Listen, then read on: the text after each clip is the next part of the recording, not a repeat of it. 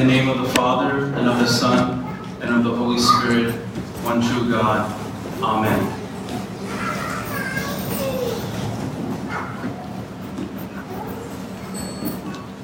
There's a little anecdote of Leonardo da Vinci, the great painter, sculptor, and inventor, about his painting, The Last Supper, one of the most copied and sold works of art in all of history. It took Da Vinci 20 years to finish, since it was so difficult at that time to find people who could pose as models. In fact, he had problems in starting the painting because he couldn't find a model who could represent Jesus, someone who could reflect in his face purity, nobility, and the loveliest feelings. Also, the model needed to possess extraordinary manly beauty. Finally, he found a young man with these characteristics, and it was the first figure of the picture he painted. Later, he went looking for the 12 apostles, whom he painted together, leaving Judas Iscariot's spot open, since he couldn't find a suitable model. It had to be a person of mature age who had a face with the traces of betrayal and greed. This is why the painting remained unfinished for a long time, until they told him of a terrible criminal who had been taken as prisoner. Da Vinci went to see him, and he was exactly the Judas he wanted to finish his work. So he asked the mayor to allow the prisoner to pose for him. The mayor, knowing the master's fame, gladly accepted and ordered that the prisoner be taken to the painter's studio, chained and accompanied by two guards. During all that time, the prisoner showed no signs of emotion for having been chosen as a model, but remained completely quiet and distant.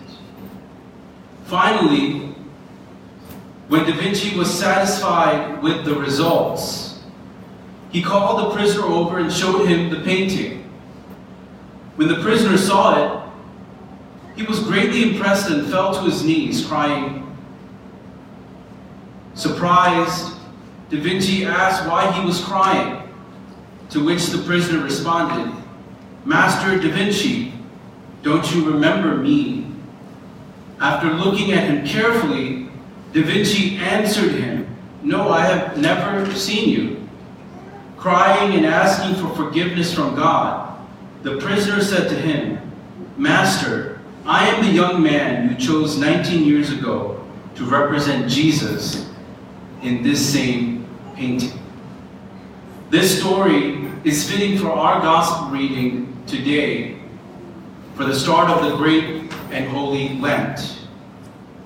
Christ, on the request of his mother, changes the water to wine at the wedding at Cana.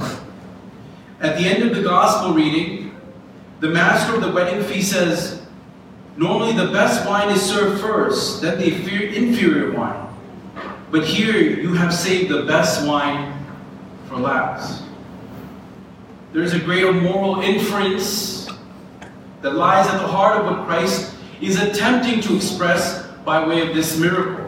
And that is this: in life, remember that it is not how we begin, but how we end that matters. For example, the wedding started with less quality wine and ended with better quality wine.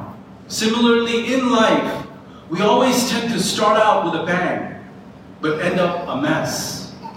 Like the guy who initially was Jesus in the Da Vinci painting and ended up as Judas in the end.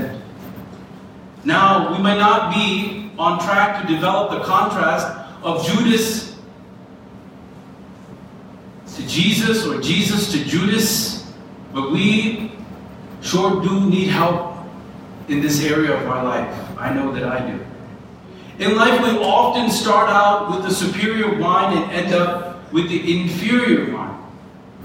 Christ is teaching us today that we need to take our time, be careful, watch safe, guard our emotions, and not put all that we know and have in the initial stages, but carefully measure our approach to life situations, and we will find out that in the end, the results will be sweet-tasting, superior wine. Here are some areas in life that you and I need improvement in regard to the idea of bringing forth the superior wine later on in our life. One is in the area of praying. We often tend to think that we need to start praying a lot more immediately, especially during this Lenten season. We probably have been slacking off for a long time. And we might be thinking that praying 2 hours straight is the best thing to do right now because Lent has begun, but it's not. What we should start to do is slowly begin our prayer time. Increase our prayer time slowly. Even then, prayer is beyond the books and songs and the Bible, isn't it? Enjoying nature and God's creation is prayer. Genuinely praying for 5 minutes is more valuable than long-winded prayers that just do lip service to God. In terms of prayer, start off with the inferior wine and slowly get into the superior wine. The other area of our life that we can do this is fasting.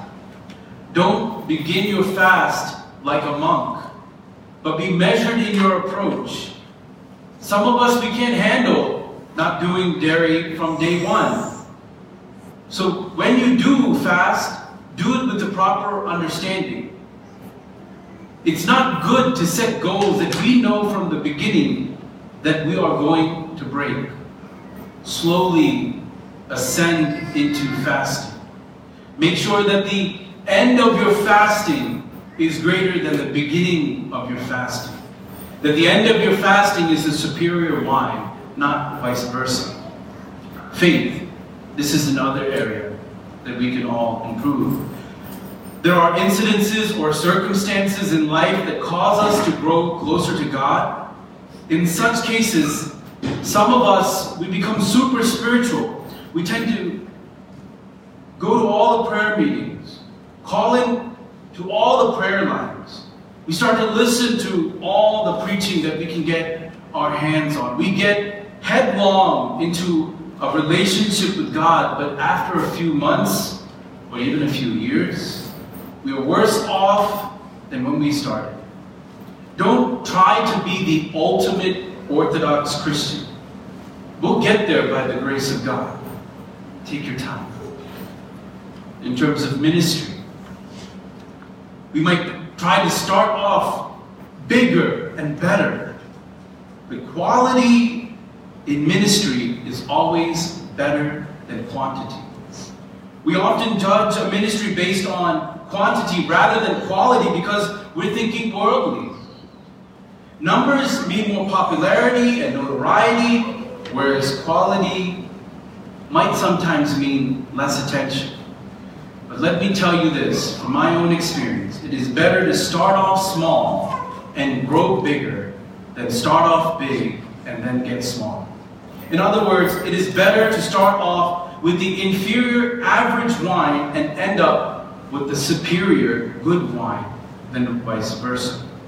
In our careers, in our jobs, we often tend to think that we need to show off immediately. This has been something that I've experienced and I'm sure that you've experienced. In some cases it might be true,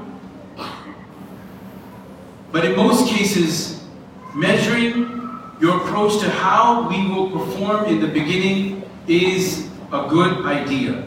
In other words, figure out your terrain and navigate through the social, political atmosphere of your company that will make you savvier and less ignorant. Let us in our life take the example that Jesus Christ gave us, that we begin our life with seriousness, with due diligence. We begin this Lent with all seriousness, however, taking our time, being measured with our approach, because sometimes that shows God how serious we are, rather than just going into something without taking the time to think and taking the time to measure how we are going to do something. In the end of this Lent, let you and I taste the superior wine, just as those in the wedding of Cana tasted the superior wine that Jesus Christ had prepared for them before the foundations of the world. Let us bow our heads in a word of prayer. O Heavenly Father, we thank you for this afternoon and morning you have given to us. Spend with each other on the beginning of this road of the Great and Holy Lent. O Lord, we submit before you our weaknesses, our infirmity, our sins, all of our shortcomings. And we know that through your blood and through your sacrifice on the cross, that we can become better Christians, that we can walk a better walk and talk a better talk. And right now we submit all things before you, especially our parish, all that we are doing and all that we will do through this journey of the Great and Holy Lent.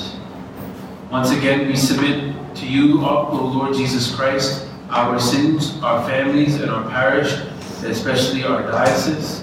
We ask for your forgiveness in Jesus' name. In the name of the Father, and of the Son, and of the Holy Spirit. Amen. Page 96.